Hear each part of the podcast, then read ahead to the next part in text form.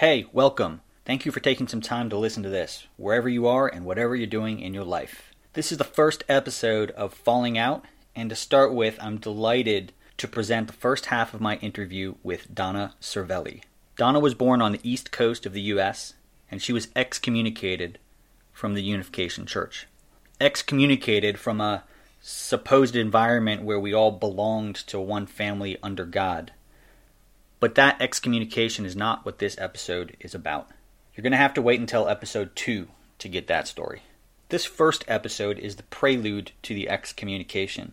This one talks about the beginning for Donna, and we're going to go deep into her education, specifically the neglect of her education. Donna has had some very interesting and unique experiences in some of the Unification Church's supposedly educational institutions, and we're going to go deep into that subject. And along the way, we're going to talk about some of the glaring inconsistencies in the application of a supposedly universal truth. There's a heartbreaking story in here about kids going hungry so that a pile of fruit could stand in front of a photo of Reverend Moon. That story alone should tell you everything you need to know about the priorities of the Unification Church. I'm really delighted that Donna said yes to this, and I hope you get a lot out of it. Please also note that this was one of my first episodes, so the beginning is a little janky, but trust me, it gets good. Stick with me, you're gonna love it. But first, a brief bio of Donna. Donna Cervelli was born into the Unification Church and grew up near the Unification Theological Seminary in Barrytown, New York, until her family moved back to Staten Island, New York, at the request of the Unification Church at the age of eight. Her parents were matched by Reverend Moon and married along with 4,148 other couples at Madison Square Garden in Manhattan in 1982. In high school, she attended New Eden Academy, or NEA, in Connecticut. New Eden Academy is one of many supposedly educational institutions for kids that were born into the Unification Church. There are many of them around the world to this day, as far as I know. They claim to be educational, but at the end of the day, they are indoctrination centers where the only education you get is about the church and what the church wants you to learn.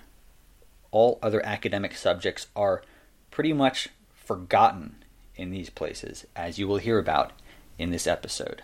Donna went on to earn her BA at an accredited, thankfully, university, and she now lives in New Jersey with her husband, a guy who is not now nor was never a Moonie two children, two dogs, and a burgeoning sense of individuality separated from institutionalized norms. She's more or less happily employed at a company she respects and is becoming more comfortable sharing her background with others, in the hopes that her experiences can help someone else feel less alone. Donna's parents are still involved with the church. Donna and I started the interview, and uh, I forgot to hit record, but eventually I did, and this is what happened.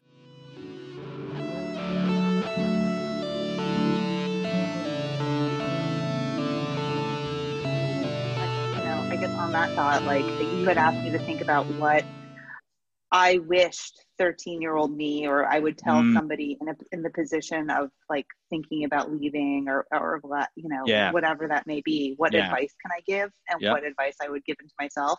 Yeah. I, I honestly, it would be that game, real or not real, you know, and like what, what kind of questions can you ask yourself about the situation to prove that what you're going through is valid. Mm. You know what I mean? And so what what like okay, what's an example of a question you would have wanted mm-hmm. your 13 13 year old self to ask because yep. I, I get it you know yeah well i understand what you're saying completely but i'm wondering what the yeah. specific question would be i guess it would be you know if your friend were in this situation what advice would you give them mm. if this was a good friend of yours what would you think you know if this were if somebody were going through this how would you talk them mm. through this mm. and then just go from there you know and and i feel like because you're 13 or 14 or 15 and you, all you know is your parents and and your the life that's kind of shown to you i think a lot of it is like what are my feelings on this mm. you know does this feel me make me feel good or does this make me feel unsettled yeah and you know to get comfortable with exploring with okay why does this make you feel unsettled mm. you know what is that feeling of doubt mm. and kind of understanding where that may come from. And I think that really, for me, is morality and ethics. Yeah. And is this true? Is this right? Mm. You know, mm. is this right? Is this true? And if I were to apply this to everybody, you know, to like a larger swath of the population, like what's that test going to be like? Yeah. You know?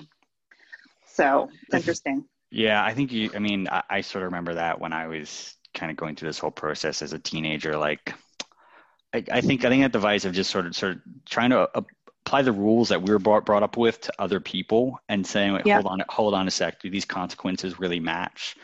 The so the so-called crime like mm-hmm. i remember i remember a friend of mine i was in my i was probably i don't know 15 or 16 and he's a really good friend of mine. Told me that he had sex, and I was like, "Oh my god!" Like, it's like the first person I knew that like, I was like, "Wait, hold, no, don't you like, don't you know you're like that was like, aren't you go, don't you know you're gonna go to hell? Obviously." Yeah, over. yeah, exactly. And then I, but then I thought about, it, I was like, "Well, wait, actually, he's like a he's a pretty pretty good guy. He's like one of my mm-hmm. best friends, and if this if this whole thought way of thinking tells me that he is condemned to you know mm-hmm. an eternity of hell for doing something that didn't really hurt anyone that just like you said it's just it's kind of that, that little piece of morality that little that, that that starts to to to make you to make you think wait maybe there's mm-hmm. maybe i should i should think about this a little a little more yeah um, maybe i should walk this through yeah you know step one, step two. And, you know, I, I guess, you know, like our conversation last week, you know, we were just, we were talking about some of the stuff that had happened to us when mm. we were, mm. when we were kids and, yeah. and things that had happened to us when we were growing up. And, you know, I think I mentioned that, you know, I, I have postpartum anxiety from my first child, mm-hmm. who's six now. And it kind of came back with my second child, yeah. who's almost a year now. And, you know, one of the components of anxiety is like overthinking and overthinking mm. situations and mm-hmm. overthinking memories and yep. and and you know and so we have those we talked about like some of the things that happened to us and one of the things that i walked away with and you know mind you i'm in my i'm in 37 now i made a conscious effort to leave the church when i was 17 so i'm 20 years removed yeah. from a very conscious decision to leave the theology and the religion of my upbringing. And still to this day, there's moments where I stop and I question my memories and I question mm. my reality and think, did that really happen? Is was that as bad as I remember it happening? Because I have the I have the physical emotional memories, you know.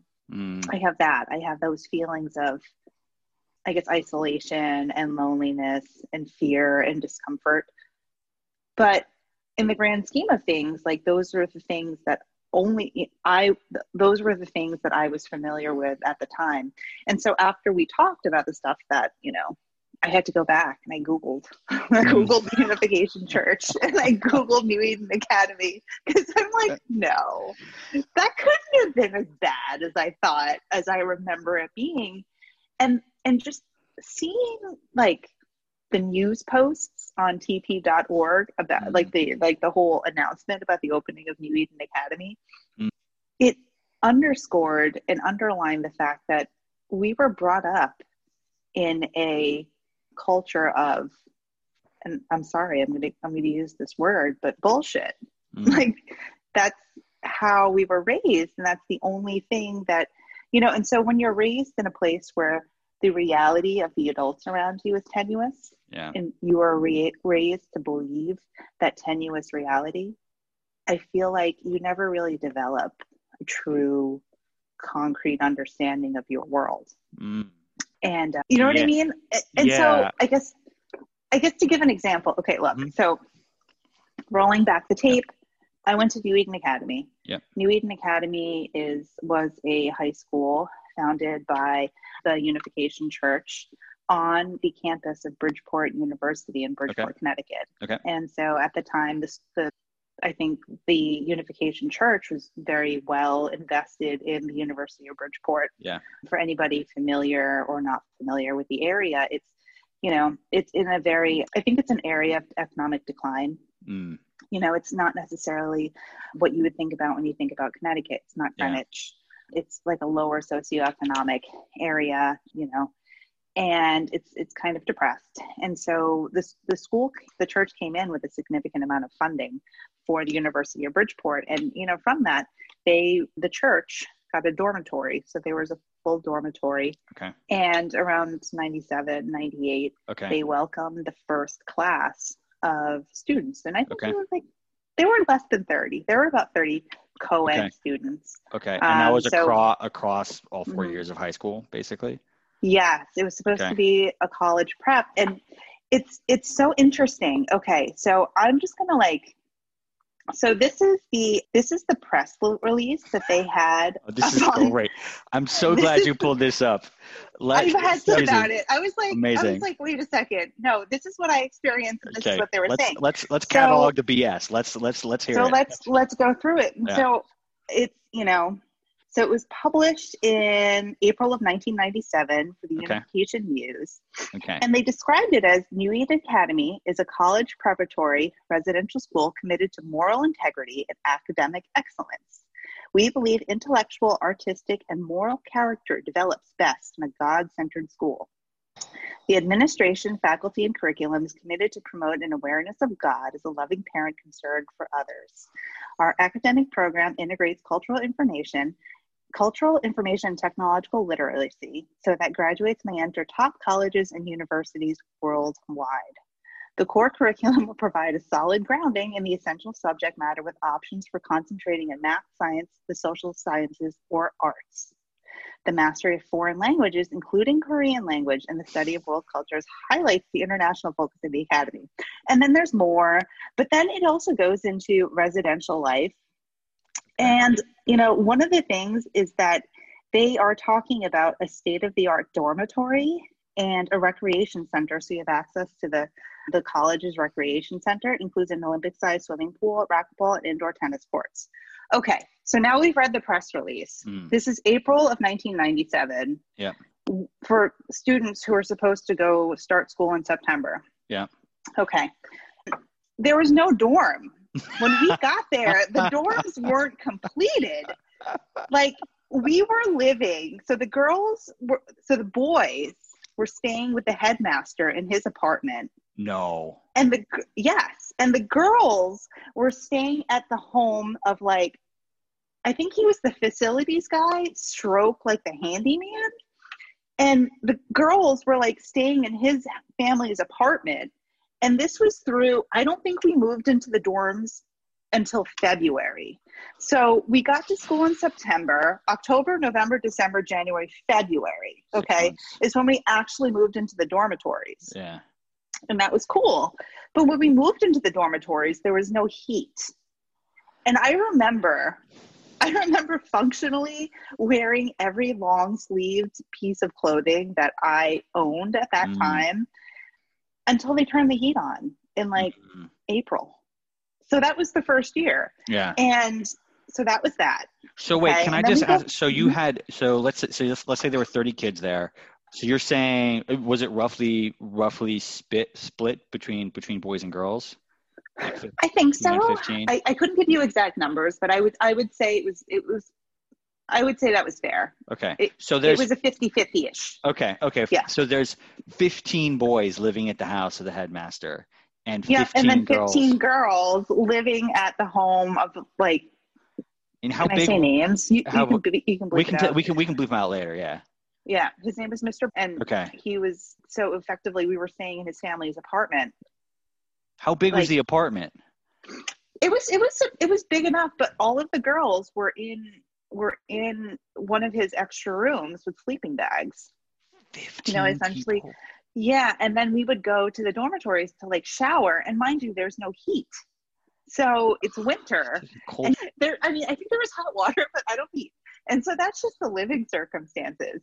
I think what really bugs me, and this is something we also talked about the last uh, time, was the educational aspect. Yeah. And so the curriculum, the curriculum was nowhere near what they're advertising here. It a variety of foreign languages in addition to Korean. Yeah. I'm sorry, Korean was the only language offered. It yeah. was Korean or bust. Yeah, and sorry, just just for any listeners who aren't familiar, mm-hmm. I'm I'm gonna I'm gonna paraphrase or summarize the church theology, but basically, in in summary.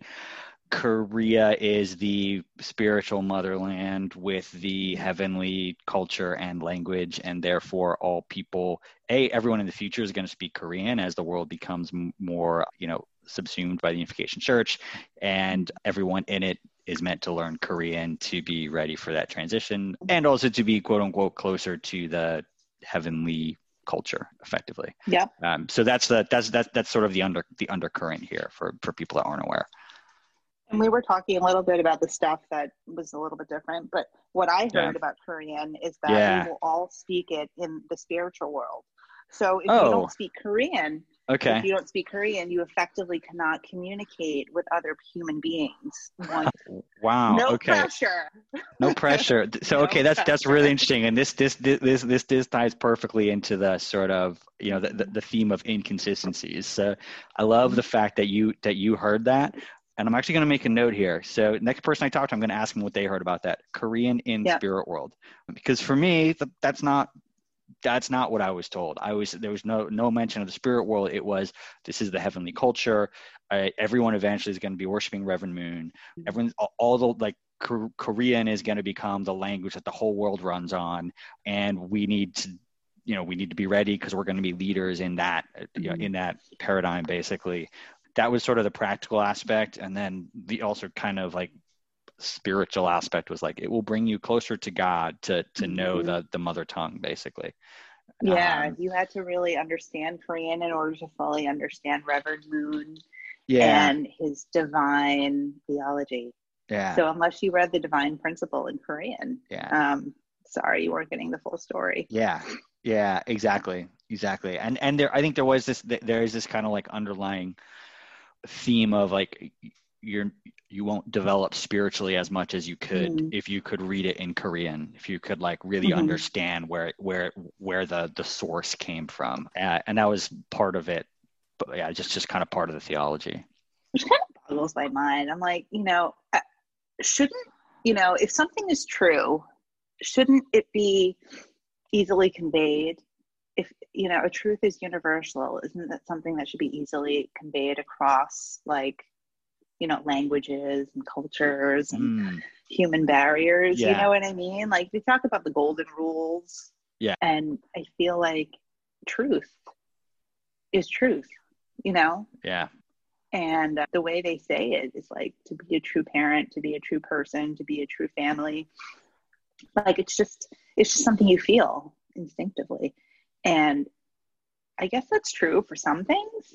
You know what I mean? Like killing people, bad. Mm. Don't do it. Yeah. I get it. Yeah. My kids get it. Not yeah. a good thing. Yeah. You know what I mean? Don't lie. Yeah. Not a good thing. Not good for you. Not good for others. Just not a good yeah. practice and I feel like those are the basics, you know. And so it doesn't matter if you speak English and I speak Korean. Yeah, it's, yeah. We exactly. can all agree that there should be a base. It's going and, and lying yeah, is bad. The the baseline is should kind of be like just treat others as you would wish to be treated, and mm-hmm. and that you can do that without speaking their language.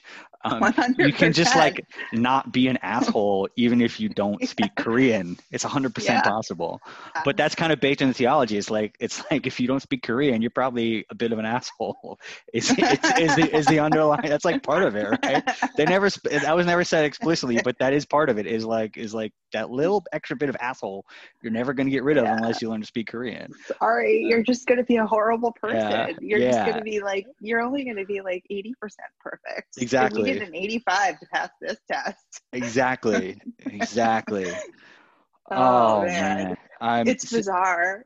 Can, yeah. yeah, yeah, mm-hmm. wow. And actually, I just wanted to ask, just going back to the the education, because this is interesting. So this is not some. This is like this is something that the Unification Church did, but and mm-hmm. does evidently still. Mm-hmm. But you know, a lot of other religious religious groups have this sort of paradigm of of you know trying to like sh- ship their second generation into these you know dorms or places like like to sort of give them certain experiences during their formative years mm-hmm. and their mm-hmm. educations really suffer as a as a result we're, we're not unique if you look at some of the the cult literature out there it's a, it's a tried and true practice effectively and so i guess i'm, I'm just wondering you know one kind of red flag that, that that stood out to me was like you you said okay there's 30 kids here that across four years of high school so how can you possibly teach all the subjects for all four years with that number of students and presumably like I, am assuming they don't have the same number of teachers as a, a normal high school would mm-hmm.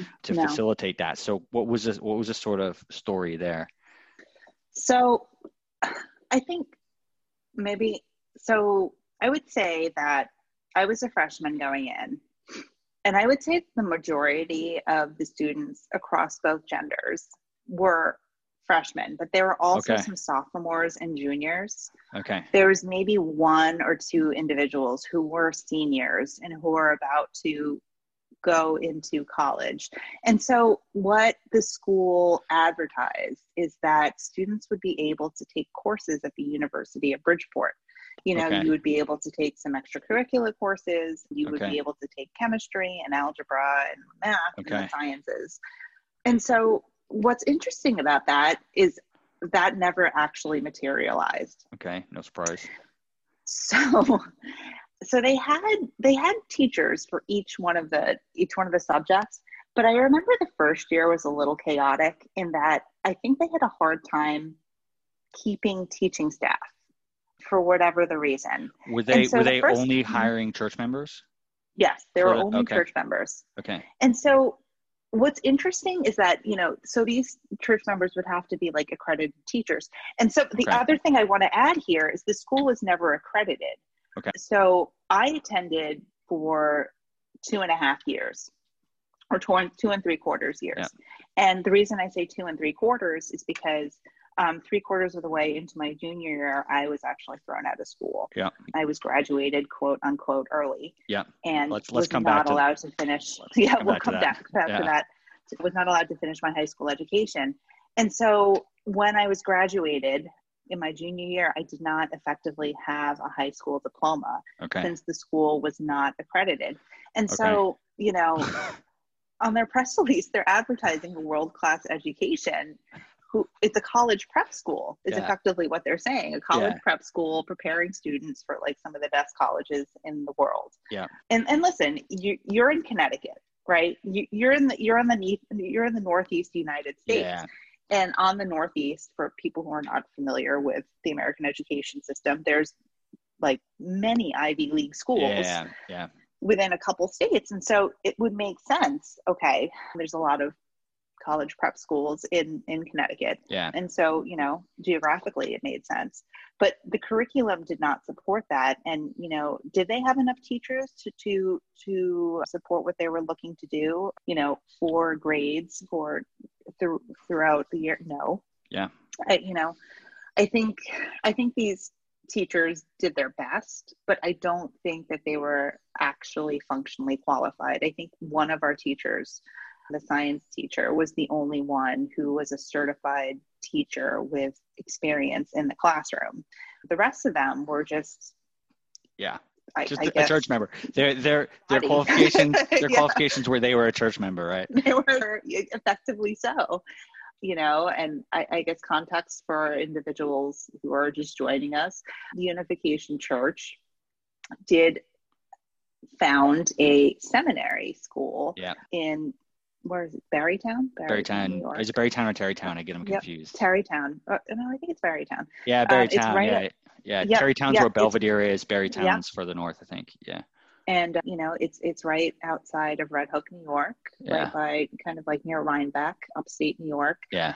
And uh, they bought this beautiful, beautiful old seminary, and you know, their I think their idea was to really like educate educate members and, yeah. and go to the seminary of yeah. which my father is a graduate. Okay. But functionally, I, I don't think that was an accredited university either. Oh, interesting. Okay. And anyway, so like it's it's interesting when I think about it. I'm like, did I make all this up? Was this a fever dream? Am I Alice in mm. Wonderland and just swimming along yeah. in my trauma? Yeah. You know. But then I look at what they're putting out there, and I look at what I, my personal experience yeah. and collections were, and I'm like, nope, no, I was it's pretty on point, you know, yeah. for somebody.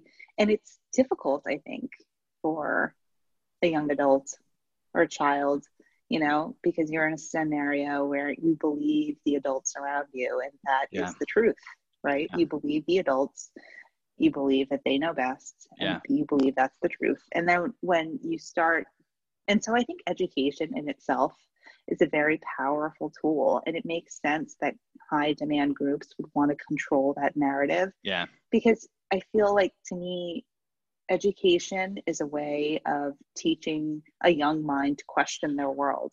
Yeah. Right? To look to question find information find facts confirm your information and yeah. from there draw your conclusion right? Yeah. You have a thesis and then you have your your research and then you yeah. have your conclusion. And you know as you kind of go down that path. And i feel like it wasn't really until i got to college that i really thought about these things. And you look back and you question you know you have a thesis. You're like well this is what i think i believe. Yeah. and then you do your research and then you come to your conclusion. You're like hmm, nope. That's yeah. not jibing yeah. with the information and the facts and the information that i've collected for myself you know? Yeah. And that's really yeah that like you said that's why they want to control that mm-hmm. that aspect and i just i wanted to just to kind of go back to this this idea that like this is not something that that's unique in in mm-hmm. the unification church so i read i don't know sometime in the last year or so i read a book written by it was actually i think it's written by three girls who grew up in the children of god which mm-hmm. is you know another cult for those unfamiliar with it so they're like like us they're a second generation born in born into that mm-hmm. and they were talking about their their experiences i honestly couldn't even couldn't even read it because i couldn't even finish reading it because it made me sick to my stomach mm-hmm. but one one thing that that that that really hit me like a sledgehammer was they talk about how uh, in the children of God at some point, once they had sort of a, a bunch of, of kids who were born into the movement, the leaders in the cult basically agreed that since all of the kids had joined and hadn't had these extreme conversion experiences that their parents did,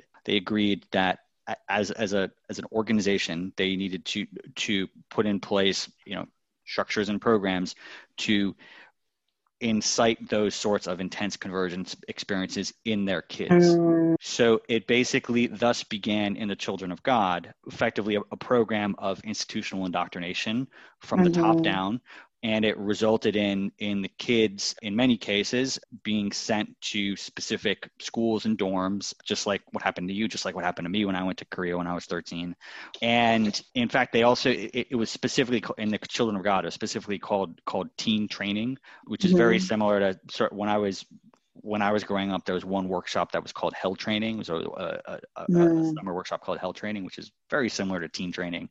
And honestly like just for me reading that and just kind of seeing the similarities i it kind of mm-hmm. it actually really kind of it, it changed my perception of of what i what i experienced as a kid because it was before reading that it was possible to view all of this stuff as sort of like a a bunch of like misguided but well-intentioned you know mm-hmm. initiatives by a bunch of grown-ups that were sort of trying to do the mm-hmm. best for mm-hmm. their kids but actually no reading that it mm-hmm. m- makes me feel very very strongly that at some point in the unification church someone had that exact same realization mm-hmm. and basically said from the top down we need to put these programs in to indoctrinate our kids mm-hmm. because otherwise once they get once they come of age they're going to start asking too many questions and they're going to leave and i think nea is a perfect example of that the gop program that i was that i was in are perfect examples of that and i, I don't know what mm-hmm. your experience is like specifically but certainly mine was focused on korean overall like church indoctrination doing all kinds of like you know spiritual stuff to try to mm-hmm. you know mm-hmm. make you believe in the church more basically and education was was was far down the list it was was was, was not very not very not very high on the list at, at all in mm-hmm. my experience and it sounds like in your experience too for sure i think honestly i don't remember anything that i remember i learned in high school but I can still read Korean to this mm. day. To this day, that's kind of like my parlor trick. I'm like, you want to go out for bulgogi? Watch this. I'm going to read you this menu.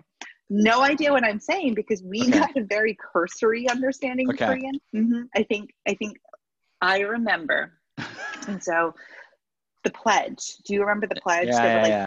Hold on, let's stop there for a second. I need to explain what pledge is for people that did not grow up in this cult. I will do my best to explain now and get right back to the interview. When we were kids, we had to wake up at 5 a.m. every Sunday and sometimes on other days of the year uh, to stand in front of an altar of Reverend Moon's family and do some praying and do some singing, but also to recite very specific words, effectively pledging ourselves to doing their bidding. And what Donna is referring to is the bulk of her education being centered on learning how to recite this in Korean for kids who don't speak Korean as a native language. So here goes. Imagine this spoken in Korean being the only thing you learn about in high school.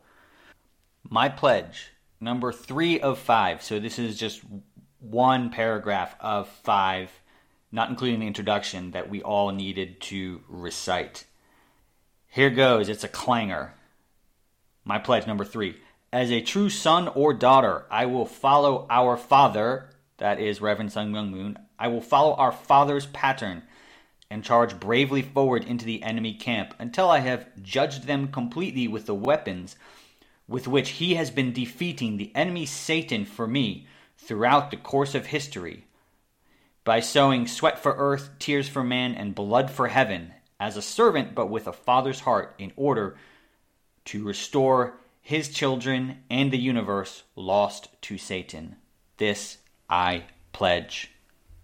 Just let that sink in for a second.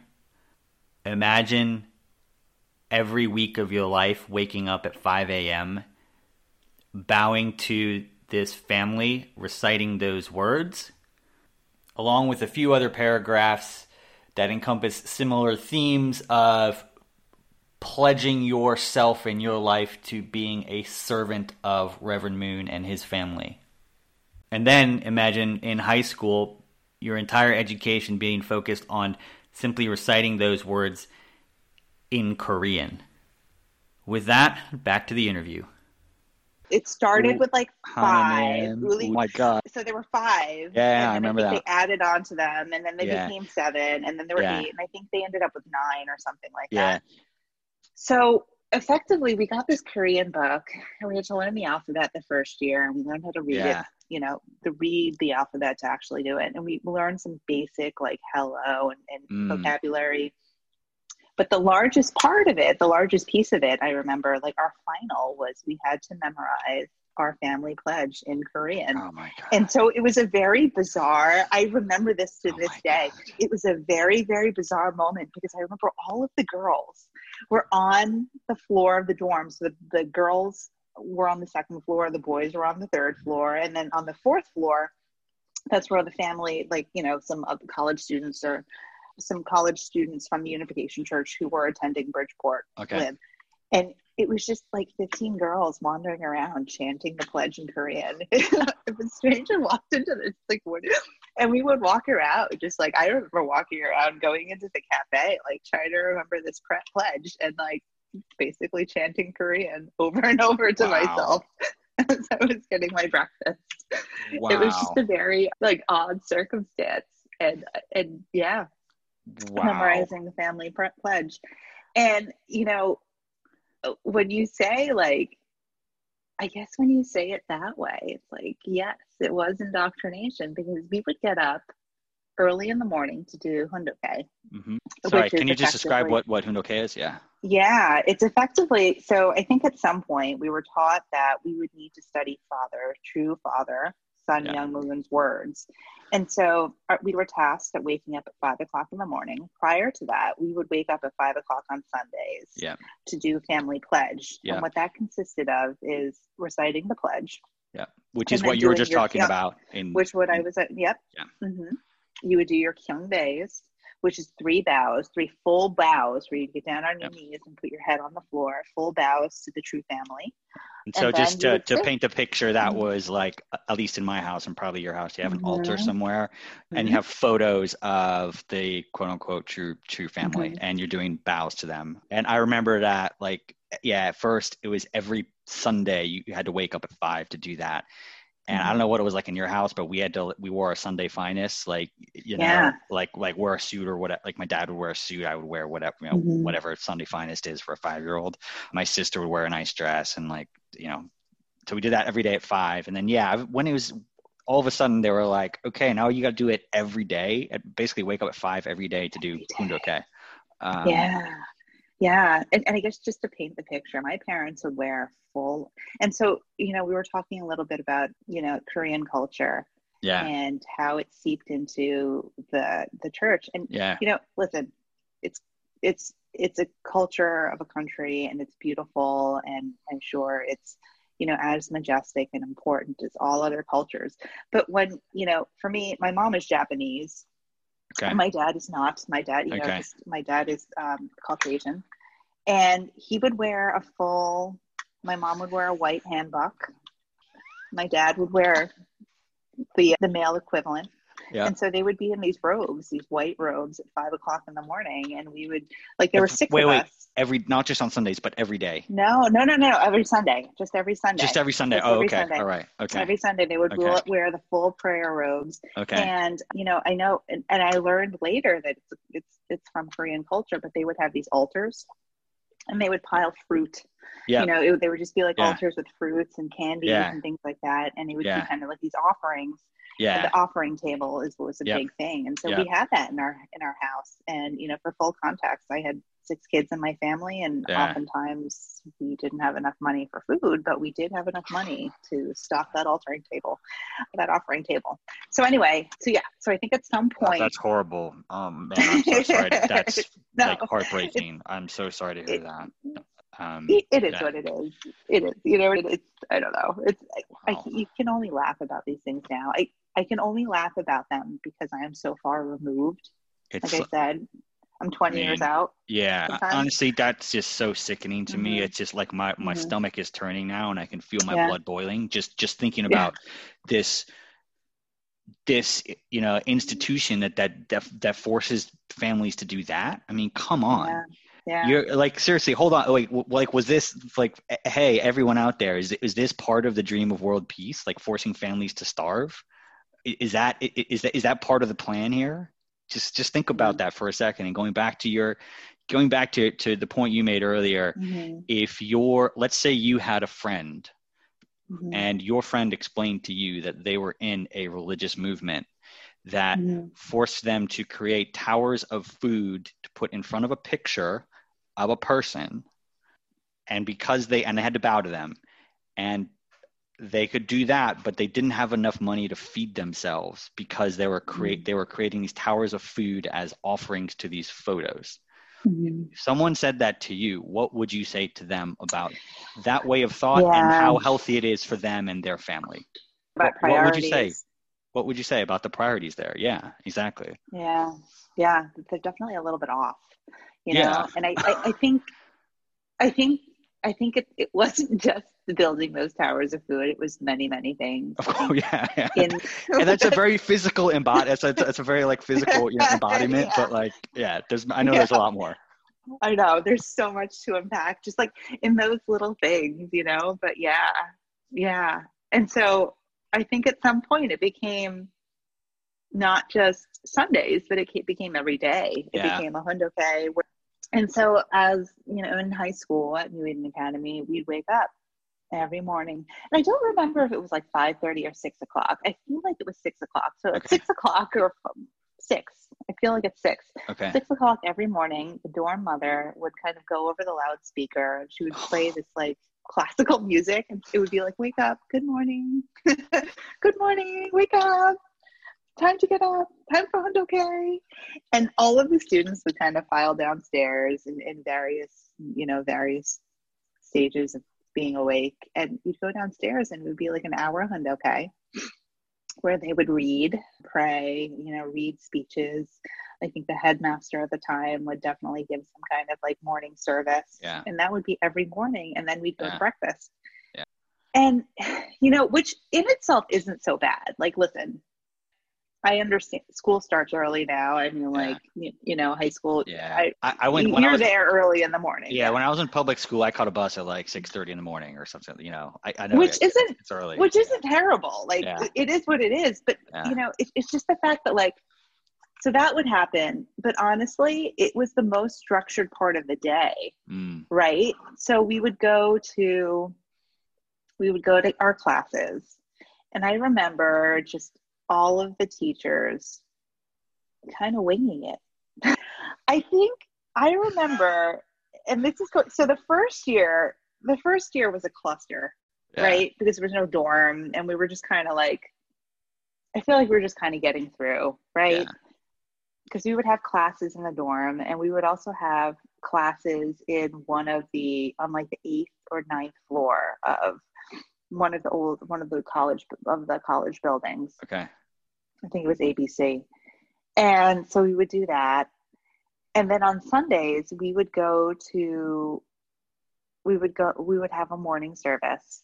But then on weekends, we were like largely left to our own devices. Mm, There was no adult supervision. And I remember, like, you know, just thinking about that, just thinking about, I don't know if this is a good idea. Yeah. Like, I think about my own child who's six, Yeah. And I look at teenagers now, Yeah. and just the idea of a bunch of teenagers in a dorm room, completely unsupervised at that Mm. age, yeah as a parent, that kind of makes my stomach drop. yeah just a little Yeah. bit. yeah I, And yeah, I don't know. I was just I was just gonna say I speaking to someone who who did the the Mhm. GOP program with me in Korea, which Mhm. for anyone is unfamiliar with is kind of similar to what your experience what what you've described, but just a bit earlier. So I was I was 13, 14, and it was in. Korea, which was a big difference. But anyway, someone described that that whole experience as Lord of the Flies. Um, which which which it basically was. Like you had you had the you had these these periods of like of like super structured you know we're gonna wake up and do korean and Mhm. okay and all this crap. But then come like end of day boom you can do whatever you want. Weekends boom you know everywhere. We were like you know we were 13 years old and like taking the subway across across seoul to go to like wherever. And yeah it was just there was like some just some really bonkers off the wall stuff happened and and, and, and, Mhm. and and and honestly like for, for anyone for anyone who's wondering what about the real world implications about about that like there was a kid a couple years before me i don't know if, if you know this this person who these kids again lord of the fly situation they're playing playing in these dorm like dorms in Korea. This guy, I won't name his name, but he basically they were playing tag on top of these buildings, and apparently there's there I think it was on the fourth floor of the building. You could jump from one building to the other, from like one one balcony to the other, and they're all like running around playing tag. Apparently, this guy like got confused about like where he was on the building, and he jumped and he thought there was going to be a balcony for him to jump onto, and there wasn't. So he fell four stories and broke his back. He then apparently he crawled up crawled up the stairs and told people what happened and no one believed him. That's how Oh bad that's how bad this level of negligence can get. You know this is we're not talking Yeah. about like this is not some cute story of you Mhm. know you know these kids having this great experience. No fuck that. I'm sorry. It's it's negligent. It's child Mhm. abuse. That's that's what it Mhm. is. And like it, yeah it's you know it's may, may sound harsh to say but that's that's the reality. And like Mhm. I, like you're a parent now. I'm a parent now. I would never ever ever Mm, ever no. subject my kid to that No. And look, I you know, I know boarding schools are they're a thing. You know what I mean? Yeah. Like there's many of them and there's a culture of them. Yeah. There's, there's that. But you know, I think I think on some level, you know, was it a growth experience? Looking, you know, yes, it absolutely was. yeah Was it what I needed at the time?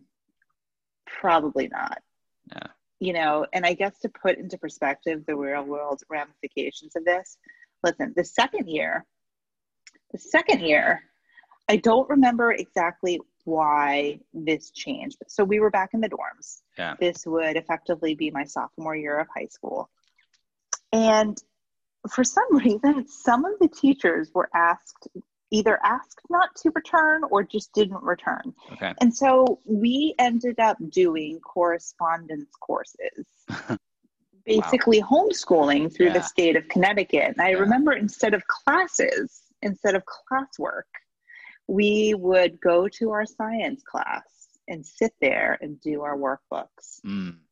And just for giggles, I looked up my records at in for the state of Connecticut okay. just to see, and there was nothing.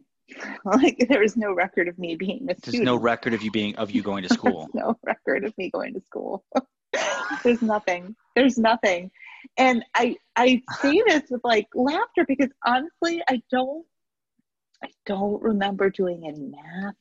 I remember there were two classes that I functionally had assignments and did schoolwork okay. for. That okay. was Korean because I was okay. afraid of my. Yeah. we were all afraid of the Korean teacher. Yeah. Like she, yes, we were all afraid of her. Yeah. And earth science. Okay. And, and the physical sciences. Okay. And I remember doing because I think that was the only other teacher with actual teaching experience. And I do appreciate, I do yeah. appreciate what he tried to do. Yeah.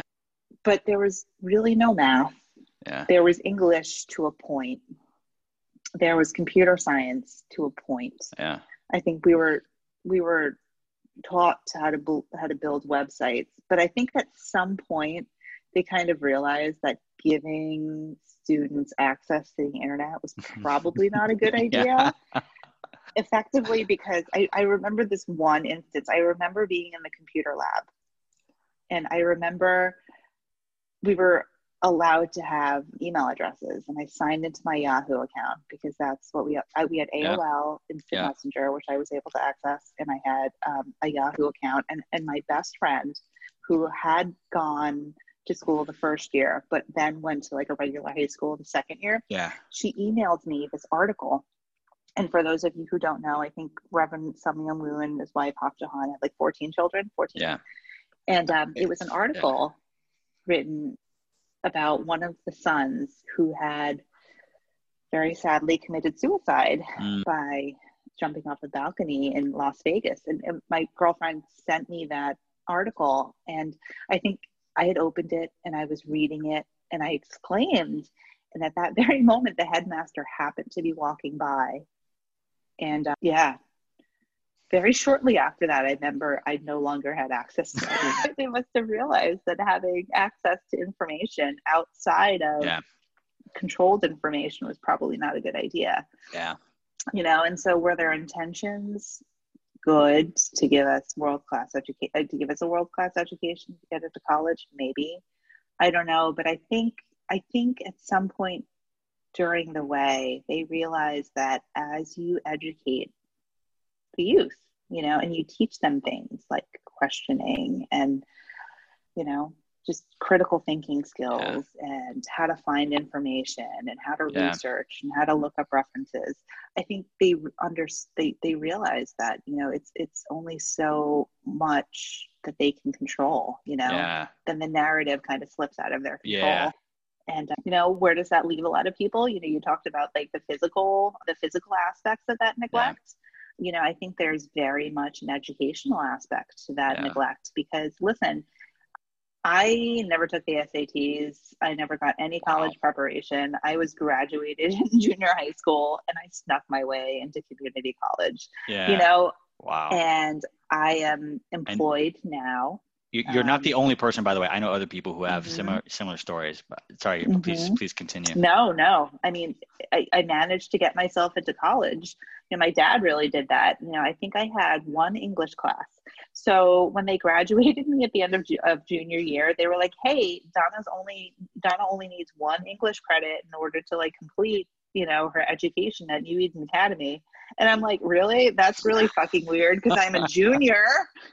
Wait, was that is that just because they're so eager to get rid of you, or we're like, please, please or, go? I don't know. I don't know. Or, I don't know. All I know is just their educational standards were just so weird, or uh, either they were so high, or they were just making shit up. Yeah, I, I feel like it's it's one or the other yeah. of those two options. So apparently, I needed uh, like a credit, like an English credit. And so my dad enrolled me in an English course at okay. my community college, okay. my local community college, and they let me in. Bless them. I don't okay. know why or how, but they let me in. I guess at community college is kind of they're, they're, they're there like, to be whatever. flexible. That's kind of like yeah, yeah. Um, they're like, oh, this seventeen-year-old needs to come. Cool. Yeah, exactly, cool. exactly. yeah. So, and I was in. My name was in the system, and I was managed to sign up for courses the next semester, and I just kept going, and then I transferred. And I'm like, I have no idea I snuck in. Wow. so, yeah, I, I guess and it's odd now because listen, I'm a professional. I work in an office. I'm part of corporate America. But, you know, for all intents and purposes, I don't have a high school diploma. Yeah, that's crazy. I don't I don't have one of those and I don't have a basic fundamental knowledge of a lot of things like, you know, grammar, I have, I have okay grasp of grammar. You know, I can speak and I can write, but you know, mm. there's definitely areas where I feel lacking, especially math, sciences, and mm. Especially now as I'm starting to help my six year olds with their yeah. homework. I'm like, mm, yeah. I got nothing. I'm sorry. Yeah. yeah. So it's very strange. It's very strange in that respect, and you know, I feel like that's definitely an aspect of of neglect. You know, like educational neglect. It completely. Yeah, yeah, it really it really is, and it's something you know. If anyone's looking at this and just thinking, "Oh, it's this kind of cute, you know, new age, mm-hmm. new age, like world peace type of thing," like actually, no, there are real world mm-hmm. implications here, real world mm-hmm. neglect, real world abuse, with mm-hmm. with real world implications on me and you and you know many other people, thousands of other people.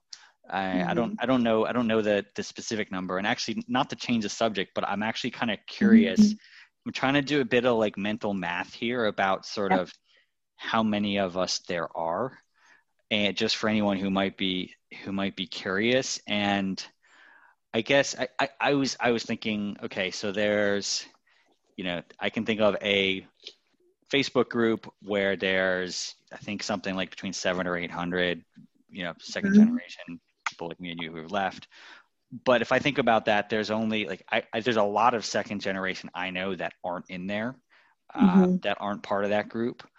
So what I'm saying is that that group is a, a small fraction of the overall mm-hmm. number of us that are that are out there.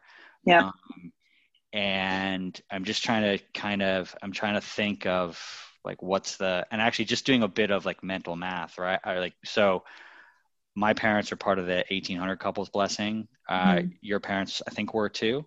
So you know what? I don't know the number. They they got met. So back in the 80s, when the church was huge, they yeah. got married at Madison Square Garden. Oh, they were married. Okay, that was the next one. Okay, my parents were yep. before then.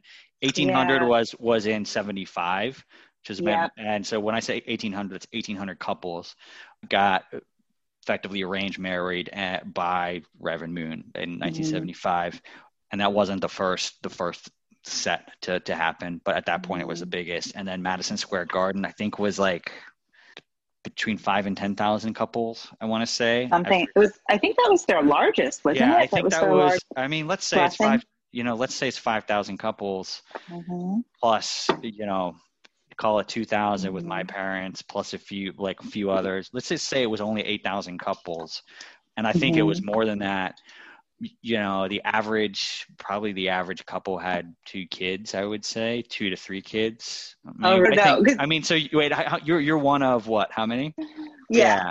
Huh. i remember like an anecdote from my dad. Okay. like there was something in the church where if you had and I, I i would like i would love to have somebody else like kind of back me up on this but according to my dad, if you had seven children, like you would get some kind of like monetary award or wow. a reward for having seven kids. I, it couldn't have been that big significant of a number, quite honestly. Yeah.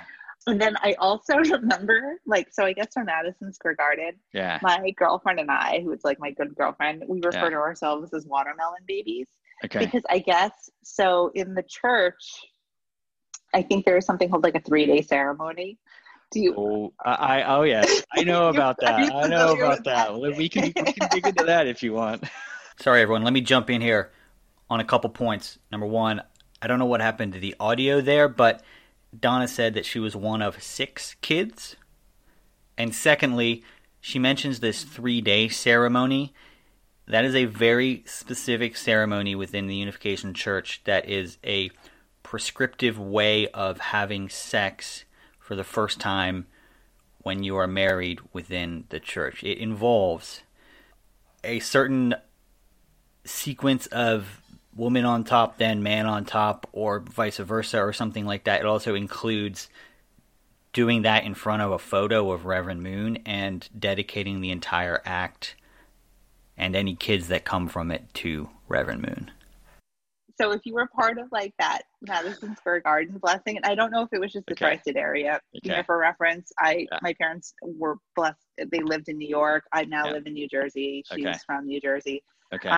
I guess all couples who like successfully had children from that thing were, were yeah. given watermelons. oh, wait, wait, wait, was... wait. If they had children from the three day ceremony.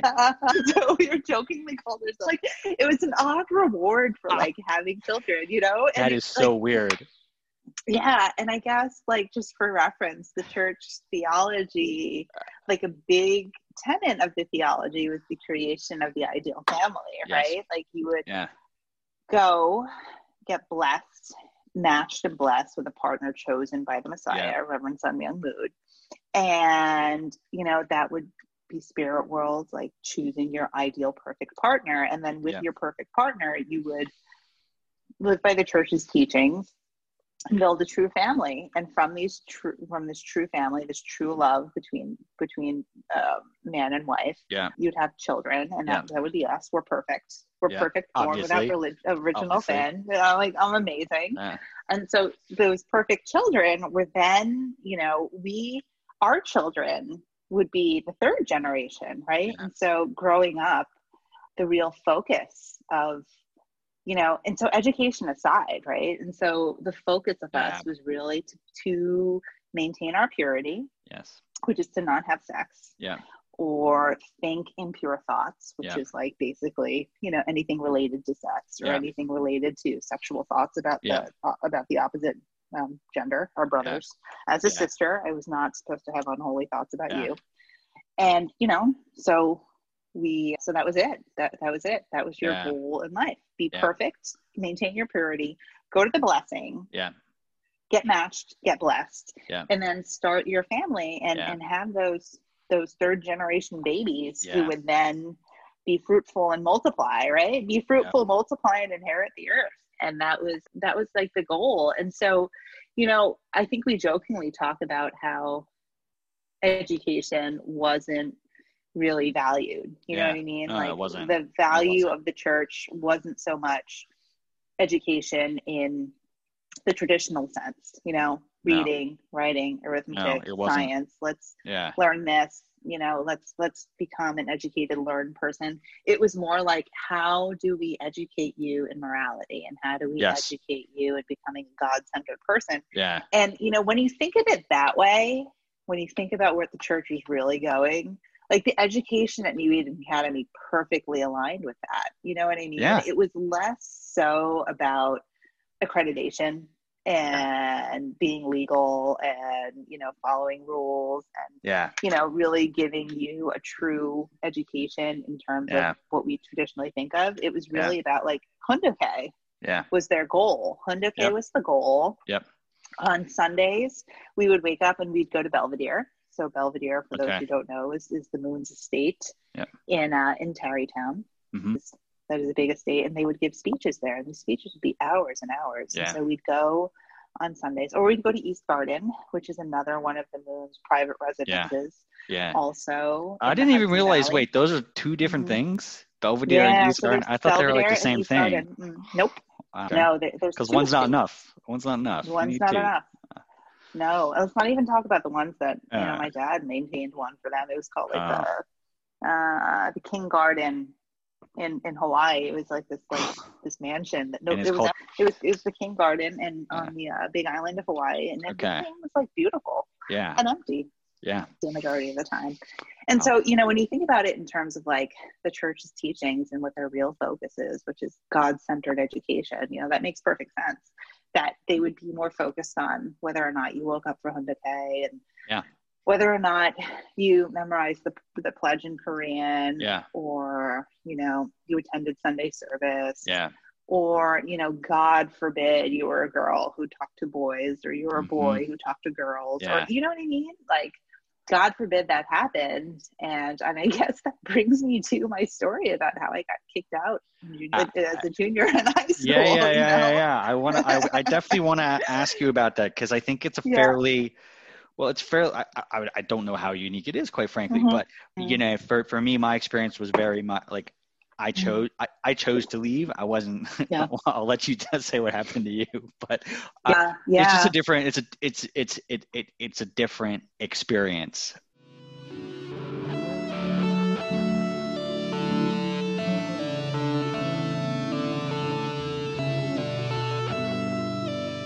That's it for part one of my interview with Donna Cervelli. She definitely had a different experience leaving the church than I did. Mine was a bit of an intellectual slow burn. I noticed flaws and things that were wrong over a long period of time, and eventually the final penny dropped, and I decided mentally and rationally to to leave the cocoon of this cult. That was my experience, but her experience, her experience was very different. As you'll hear in part two, she was kicked out for being a human. That's what this cult does. It chews you up and spits you out for being human. I hope you take the time to listen to episode 2, and I'd like to thank Donna again for her time. If you have any questions or comments, hit me up on Twitter at FallingOutPod or look us up on the web at fallingoutpod.com. I'd love to hear some feedback from anyone who's interested. Again, I hope this has brought some value into your life, and please do listen out for episode 2.